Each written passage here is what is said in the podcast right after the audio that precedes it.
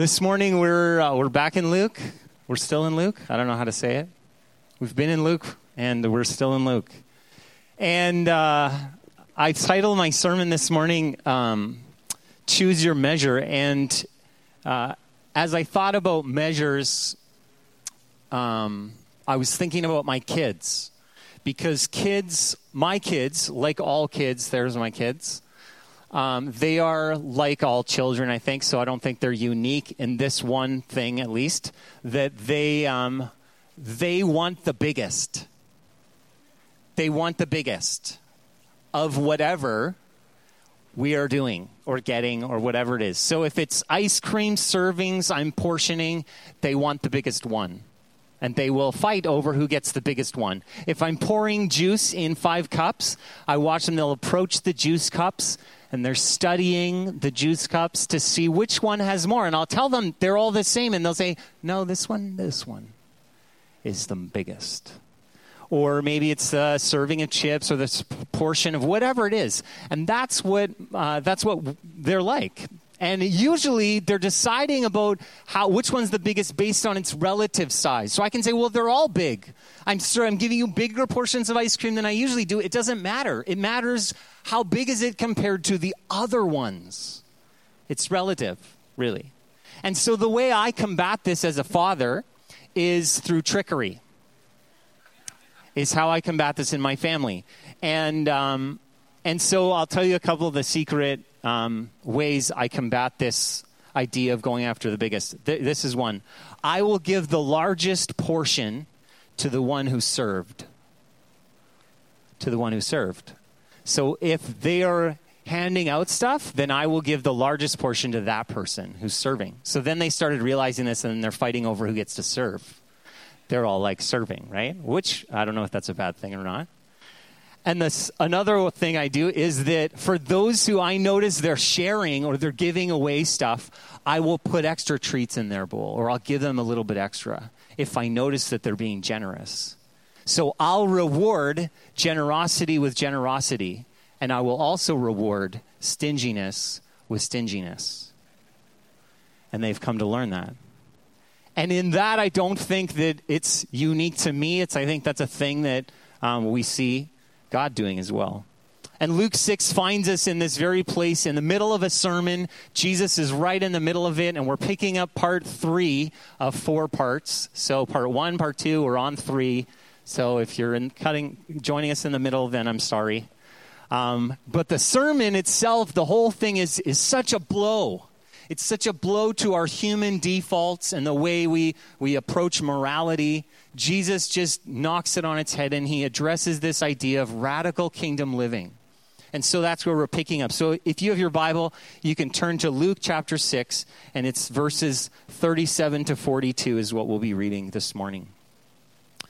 Jesus says this Judge not, and you will not be judged. Condemn not, and you will not be condemned. Forgive, and you will be forgiven. Give, and it will be given to you. Good measure, pressed down, shaken together, running over, will be put into your lap. For with the measure you use, it will be measured back to you. He also told them a parable Can a blind man lead a blind man? Will they not both fall into a pit? A disciple is not above his teacher, but everyone, when he is fully trained, will be like his teacher. Why do you see the speck that is in your brother's eye, but do not notice the log that is in your own eye? How can you say to your brother, Brother, let me take out that speck that is in your eye, when you yourself do not see the log that is in your own eye? You hypocrite. First, take the log out of your own eye, and then you will see clearly to take out the speck that is in your brother's eye. This is God's word. My big idea this morning is that the metrics we use in relationship with others is our capacity. The metrics we use is our capacity to receive and should drive us to Jesus for new kingdom measures. The metrics we use in relationship with others is our capacity to receive and should drive us to Jesus for New Kingdom measures. I have a measure, and you have a measure. That's what this says. There's a measure we're using. Now, if you grew up in Canada, then you have two measures. Probably. Because we live in the imperial system, which is the American system that's inches and miles and um, pounds, eh, right? All that feet. That's imperial system. And the other system is the metric system, which is kind of the, the system the rest of the world uses, which is um, part of what we use, which is kilometers and um, meters and centimeters, right? So if you are in Canada, then you understand that we are kind of caught in both these things, right? We use kilometers to talk about distance, and we use liters to talk about like gas, how much gas is in your tank. And yet, if I asked you how tall are you, you would tell me how tall you are in, I'd say I'm six feet. If somebody said to you, well, I'm 152 centimeters, I don't even know how tall that is, but be like a midget. I don't know. I don't even know what that is. Like what you know? Like what is that? No one says that, right? So just because you're Canadian doesn't mean you know how many kilograms you weigh. Actually, what determines the measure you use is your day to day living. Is what do you use when you're walking around and somebody asks you something? What's the measure you use? When you're in the kitchen and you're measuring stuff, what's the measure you use? That's your measure. That's what you're using. And and Jesus talks in this passage about two different measures and so for a lack of, you know, better defined terms, I'm going to call them the stingy measure system, metric system, and the generous metric system. Okay? Those are our two systems. Now, the stingy system is extremely unpo- are extremely popular. And I think it's the system we grew up in. It's our kind of our default system that we're used to and that we live in. And and basically what it is is that we dish out things. So we dish out compassion and we dish out mercy, we dish out forgiveness in very small measures, in stingy measures. When we're dishing out, we're giving out. So the kind of units we could use for that would be judgment, would be how we talk about that. Judgment is evaluating and measuring others, their words and their actions and their motives. And so often we, especially Christians, will hide judgment under discernment. We'll say, well, I'm just being discerning. That's why I don't like them, because I'm discerning. And I'm discerning they're a total moron. And you get people going to all this stuff and they hide it under discernment. So we're not going to do that. We're going to take it out from under discernment. We're going to say we're talking about ugly judgment, the judgment of where we, we judge appearance and we judge behavior and we're stingy in our assessment of them. And we judge people's motives and we judge their heart and we are stingy in our assessments. That's what we do. And what comes out of that is that we condemn. That's the other part. We condemn. And we have this tendency to be judge and jury. So, what we'll do with our judgment is I'll put you in a box with my judgment. I know who you are. Now you're in my box, okay? And I condemn you to stay there forever because I know you're never going to change. And so I've condemned you now. I've put you in there with my judgment. I've condemned you to staying there. James chapter 4, verses 11 to 12 says this Do not speak evil against one another, brothers. The one who speaks against a brother or judges his brother speaks evil against the law and judges the law. But if you judge the law, you're not a doer of the law, but a judge. There's only one judge, one lawgiver and judge, he who is able to save and destroy. That's not you or me. But who are you to judge your neighbor? James says, if you take that spot, you're becoming the judge and the jury. Who are you to do that? The other system is the generous system. The generous system is less popular, and it's not our default system. It's a system that um, that we probably have to learn. It's the generous system would be, if we talked about the opposite, would be to offer compassion and mercy and forgiveness in lavish terms, in large measures. as opposed to stingy measures. And Jesus talks about forgiveness as being one of those things that, that we do. So if you live in the generous system, forgiveness is something that you practice daily, hourly, maybe. we practice forgiveness, we forgive offenses. And it doesn't matter whether um, it happens a lot or a little, eh, whether and every time we say we are going to forgive, whether it's a repeat offender or the first time offense, we, you know, that's Jesus and Peter. Peter says, How many times? Jesus says, Over and over and over. This is the generous system. We're going to be generous in our giving of forgiveness. And forgiveness in this sense would be the practice of releasing people to Jesus. So it's not saying, oh, it doesn't matter what they did or, oh, we're going to just condone it. We're giving them to Jesus for Jesus to deal with. So we're not taking the judge. We're not going to be the judge. We're giving them to Jesus. Or Jesus talks about giving. So he talks about forgiving and giving. And I think, I don't think he's talking about money, but if I said, hey, you should give, right away people are like, oh, you want my money? We think about giving with money, usually. But I don't think Jesus is talking about money. I think he's talking about giving people the benefit of the doubt, giving people their story. You have a story, and I have a story. I'm going to give people opportunity. I'm going to give people the ability to change and to grow and to become different on their journey. Now, humility is the essential kind of oil or lubricant to the generous system. It doesn't work without humility. So, if you're not a person who's prone to humility or who wants to embrace humility, the generous system really won't work very well for you because humility is a necessary part of it. Humility ensures that when I approach a situation between us, that I can say, Oh, I know exactly what happened. This is what happened. This is what happened. But that's my story. Humility will say, I understand that you have a story, that something happened for you that was different than maybe for me. Just like we say, there's in any relationship, there's two relationships. There's my relationship with you and your relationship with me.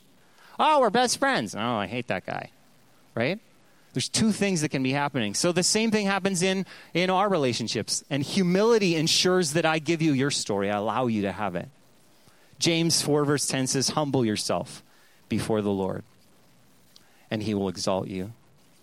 Jesus also says in this passage that our problem when we live in this is that we have trouble measuring ourselves. Our problem isn't just that we're judging people, it's that we can't even assess or measure ourselves accurately. That's why he says, Why do you see the speck that is in your brother's eye? This is the funny part. I think people would be laughing when Jesus did this, but why do you see the speck that is in your brother's eye, but don't notice the log that is in your own eye? How can you say to your brother, Brother, let me take the speck that is in your eye, when you yourself do not see the log that is in your own eye? I heard a speaker, and he was talking about how we all have two to three blind spots in our lives in terms of how we live. That there's things that we don't know about ourselves, and that would be called a blind spot. And so this speaker said, right now, some of you are like, okay, I'm going to figure out my blind spots. And the challenge is you can't. It's a blind spot. That means you can't see it. And as hard as you try, you're not going to be able to see it. So, what you need is actually other people to come alongside you who you trust to say, hey, John, did you know that, you know, when you pick your nose over there, that's really gross. Don't do that. What? I was doing it. Whatever it is, right? You need someone else to assess and help you walk through that because you can't see it. And that's what Jesus is saying in a way. 1 Corinthians 11:31 says, "If we judged ourselves truly, we would not be judged." If we could accurately assess ourselves, if we could in humility look at ourselves and say, "Wow, okay, here's what I've got." Then we wouldn't need the judgment. But we don't. We're really good at going after other people. Jesus says, "Look at your own issues like a log." and other people's issues like a speck but we don't. We look at other people's issues like a log and ours like a speck. Right? It's the opposite. And I don't I don't think it's to beat ourselves up that we should just, oh, I'm so bad, I'm so bad, I'm so bad. But it's to humbly assess the reality of our situation. That we could look at our issues, the stuff we're struggling through in our lives, the challenges we face, and in humility to say, wow, okay, these are the things I'm dealing with as opposed to trying to figure out everyone else's. Jesus says we can't help others until we can humbly see ourselves in need of a Savior. Measured back to you.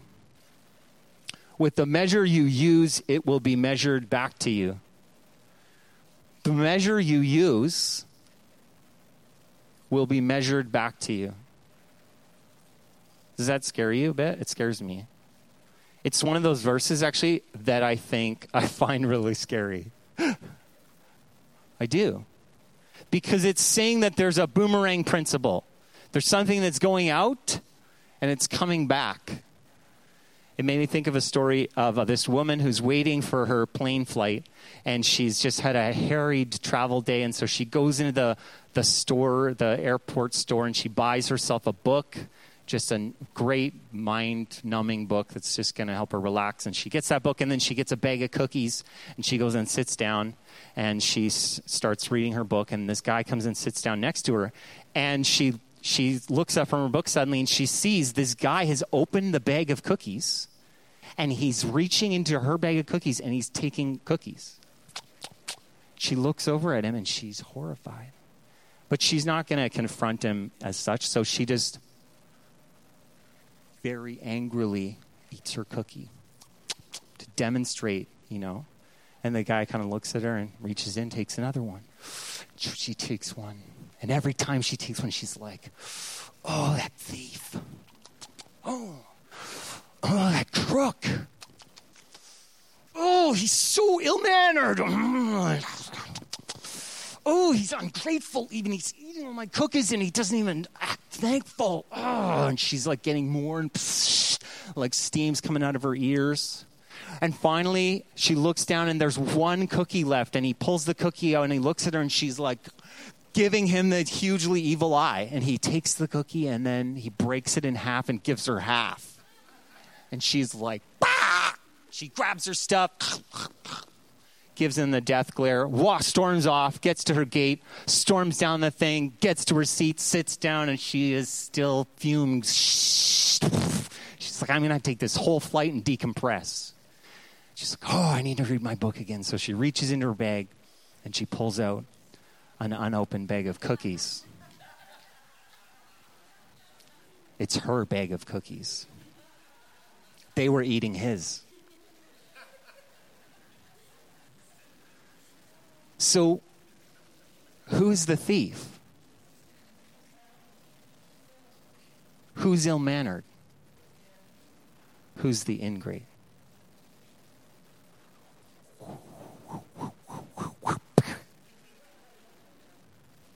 It's us. It's us when we do that. The boomerang principle is that the measure you use can be used against you. I was teaching this passage for youth, and I got a picture that was so vivid and clear in my mind. And this was the picture that I was standing in a long line, a long single file line, and it weaves up and down, and it goes really far. And so we're in this long, long, long, long, long, long line. And I'm standing there, and I realize that down a far ways there's a big door, and the door keeps opening and closing. And as the door opens, I can see, oh, and there's the glory of God we must be at the judgment. This is judgment. We're waiting in line for judgment. Oh, okay. Wow. And the presence of God is there. This is really awesome. And then I realize that I'm holding a, ruler in my hand, a big, long ruler like this without the drywall part of it. And I'm standing there with my ruler, and I realize, like, whoa, I've got this ruler. This is really incredible. And then I look down the line and I realize my ruler's the biggest because I've been awesome. I'm sure it's because I'm so awesome and other people aren't quite as awesome. And they have like these smaller rulers, you know, they're holding, or like I see a couple people and they've got those ones you find in your compass set. You know, those really just little tiny rulers. And as I'm moving through the line, I'm looking up and down. I realize like my ruler is the biggest. I have been the most awesome out of all these people. And as I get closer and closer to the door, I'm thinking about what do we get to do with this ruler? And then I start thinking, this is probably to measure my crown when we get into heaven. And they're going to get small crowns, but I'm going to get a really big one because I've been so awesome. And then I get to the door, and the angel at the door will tell me, No, Jonathan. This is the measure you used with people. And you held them to such a high standard. And now it will be used against you. When you walk through the door, that's the measure God will use with you. And the people with the little measures, they were the ones who had lots of compassion, lots of grace for people. And me, I'm wishing I could go back and change the way I treated people. The measure you use will be used against you.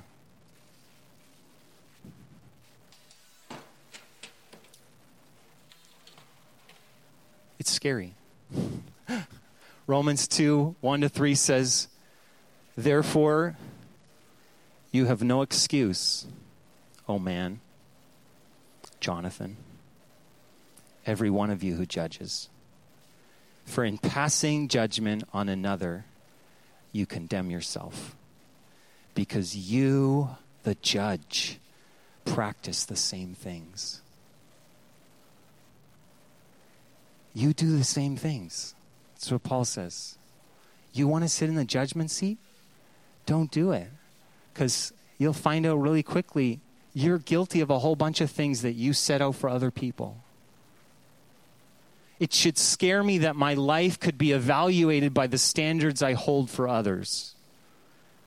But the more closely I looked at this passage, the more I started to think it's not just about that. And that's true. There's lots of places in the Bible where it talks about we're going to be judged, we're going to be evaluated. God's going to do that. That's true. And yet, this passage talks more about it in terms of not a ruler, but in terms of volume, like capacity. How much can you hold? Luke chapter 8, verse 18 in the message says, Generosity begets generosity, stinginess impoverishes.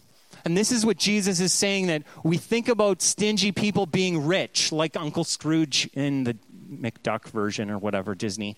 You know, he's he's like he's stingy and he's rich. That's why. And Jesus says that's not how it works.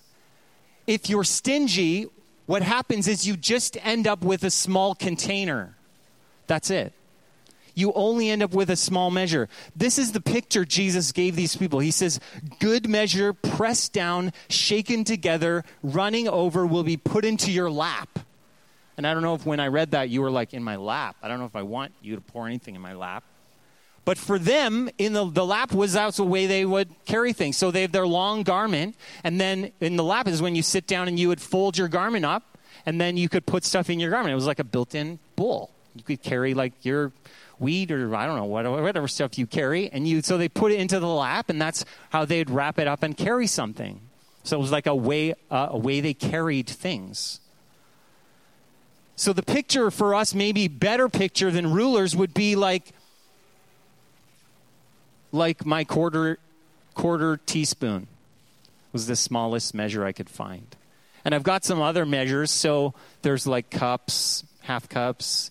There's a, you know two cups. There's my eight cupper. Can you see that? It's a good one. And then just for good measure, I brought the biggest thing I could put liquid in which would be my recycle bin. So the question for us is, is maybe better put, what measure are you using with people? Because this is what Jesus is saying in a way that the container that you use to dish out with people, whatever you're using to give out to people, that's the same measure you have to use to receive with. So if you're dishing out stingy, your capacity to receive is small. Jesus says that your capacity for generosity enables or inhibits you in receiving. And he's talking about sowing and reaping. That's the principle that you're going to reap what you sow, what you measure is going to come back to you. It works positively and it works negatively. And Jesus gives us all those examples. If you judge someone harshly, you will be judged harshly. Right? Some of you aren't sure. I experienced that as a parent. When I had one baby, I was like, yeah, I'm the best parent ever. look at my baby obeys me. What's wrong with you people? And then I had a second baby. I was like, well, this baby's really good too. Like, what's? I'm the best parent ever. You guys didn't read the right books, man. And then I had a third baby. That changed things for me. Suddenly I was outnumbered. I had a, a different personality. And suddenly I realized I wasn't a good parent. that I just was lucky with the first two.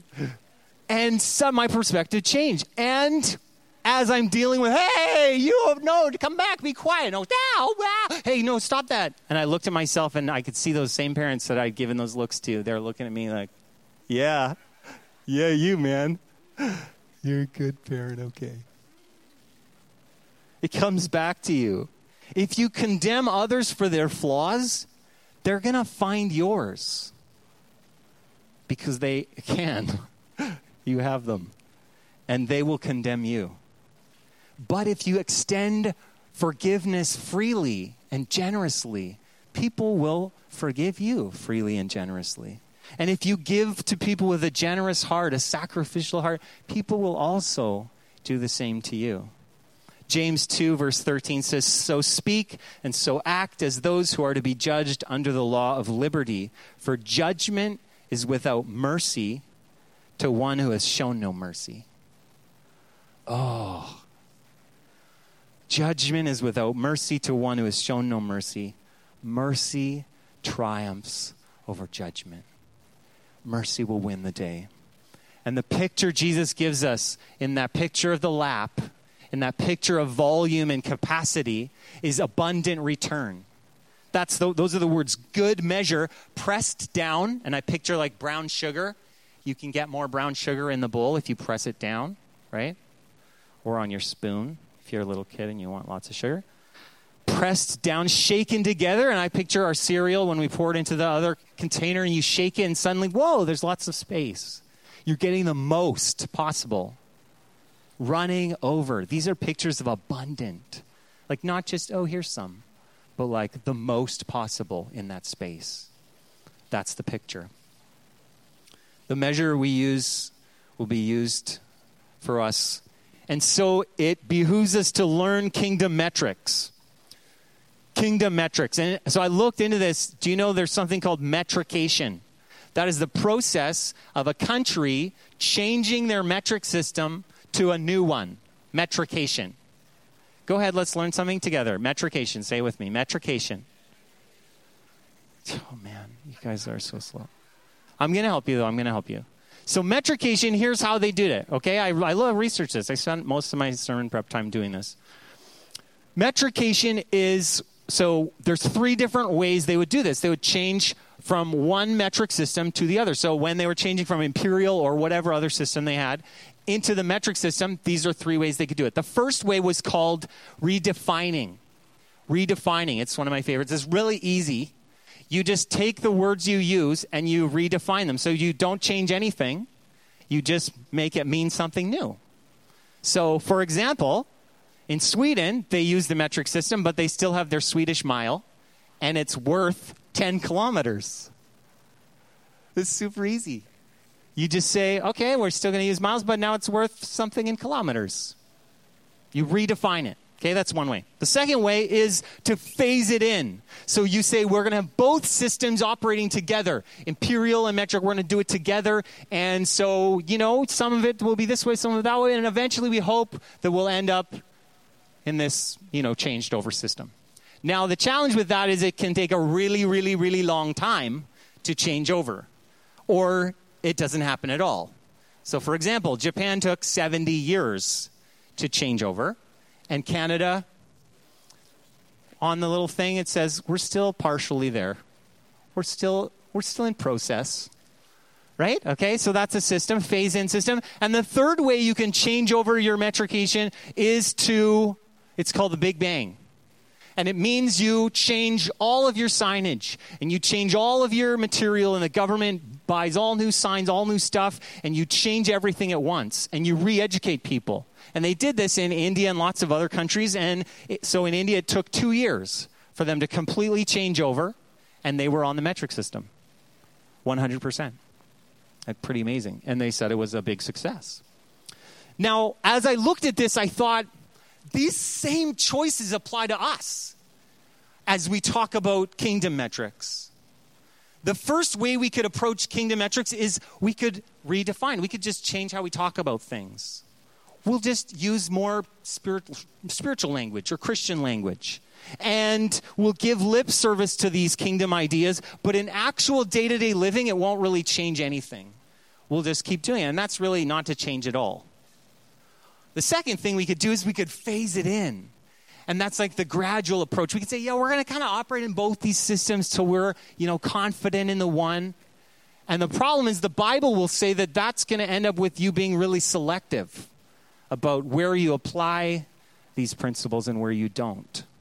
And so maybe it would look like morality. We would try really hard to do these things, and sometimes we do it and sometimes we wouldn't. Or the third way is that we could change completely. We could be completely changed. That's what Jesus is offering with the good news. Jesus says that he came to transform us, to set us free, and to transform us, to make us into something different. John 3:17 says for God did not send his son into the world to condemn the world, but in order that the world might be saved through him. See, Jesus didn't condemn us. He didn't condemn the tax collector or the prostitute or the thief on the cross. Instead, he was condemned for us. Instead, he took judgment that was meant for us. And he died so we could be set free.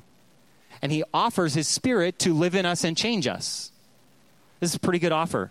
And so I would say that we can only embrace kingdom metrics if we embrace Jesus. We can only really get a hold of this if we take Jesus and allow him to take us. See, the root of judgment is that at the very heart of it is that we want to be like God. We want to sit in that judgment seat. I want to say how things are. And that's exactly the same problem the devil had with God. He wanted to be like God, kicked out of heaven. And then Eve in the garden, what did she want? She listened, and it was, you can be like God. God's holding out on you. This very same thing. Oh, okay, that's what I want. And we battle the same thing when we're judging people. When I'm saying, I know what's going on with them, I know what's wrong with them. I'm becoming like who God is supposed to be. And so I think learning kingdom metrics means we take that good news of who Jesus is and what Jesus did, and we apply it to our hearts, which is that God has forgiven us, and so we must forgive. Jesus gave his life as a ransom, so we must give sacrificially. And God has extended grace upon grace upon grace, and so we must be generous. Mark Buchanan, a pastor and an author, says generosity predisposes us to hear the gospel, and the gospel awakens in us generosity. The gospel predisposes us to, or generosity predisposes us to hear the gospel, and the gospel awakens in us generosity. That's the story Jesus tells with the, the debtor. So the king is owed a debt. He's going through all his debts, and there's the one servant who owes a lot, like $6 billion is the equivalent, right? And so Jesus, uh, the king, looks at this and he brings the servant in and he says, You got to pay. And the servant's like, I can't pay. And I did the math on it. It would take me, if I was that servant, owing that debt $6 billion, it would take me, if you garnished my wages for 40 years, it would take me 5,000 lifetimes to pay that debt back. Just to put in perspective 5,000 lifetimes.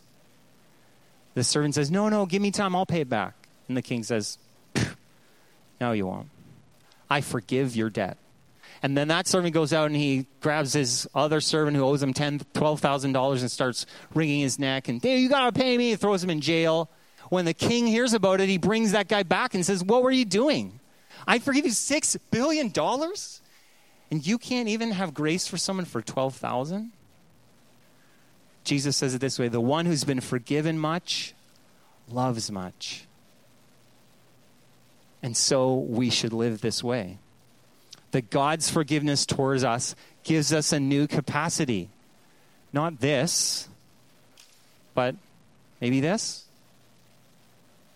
Maybe this? I, I don't want the little measure anymore. I want to increase my capacity. You were forgiven the mountain of debt. So maybe it's not even this, maybe it's bigger. So, why are we still using little measures if this is what God did for us? That's the challenge. So, as we apply this, I will say we're going to give a little bit of time in our response. Um, and this is what I'd like us to do. I'd like us to take some time. We can't really talk about judgments and about this kind of thing without taking some time to ask God to look into our hearts, because we all are deal- dealing with this. And so, what I'd like to do is that we'll take some time, or we'll get Steve up in a minute to uh, take some time to, to play, and we're just going to ask God. And the first thing we're going to do is we're going to ask God if there is judgment in our hearts toward other people. Or we could ask Him, where are we using stingy measures? You could say, God, where am I using this one with people? And then when He shows you, and usually it's very specific what the Spirit of God will reveal to you. Then you can confess it to Him and ask for His forgiveness and receive forgiveness. Confess your stingy measure and release it. So you give it to Jesus. I don't want this one anymore. And then receive forgiveness and celebrate grace. And that's actually what we do when we take communion. We're celebrating grace. That we are forgiven, that He does take our stingy measure and then the last thing would be to pray for a new kingdom measure. So if you're giving up this one, you could say, God, can you expand my capacity? Can you give me a new measure, a new way I can relate to somebody? And maybe it's a little bit bigger than what the one you had. Maybe it's a lot bigger.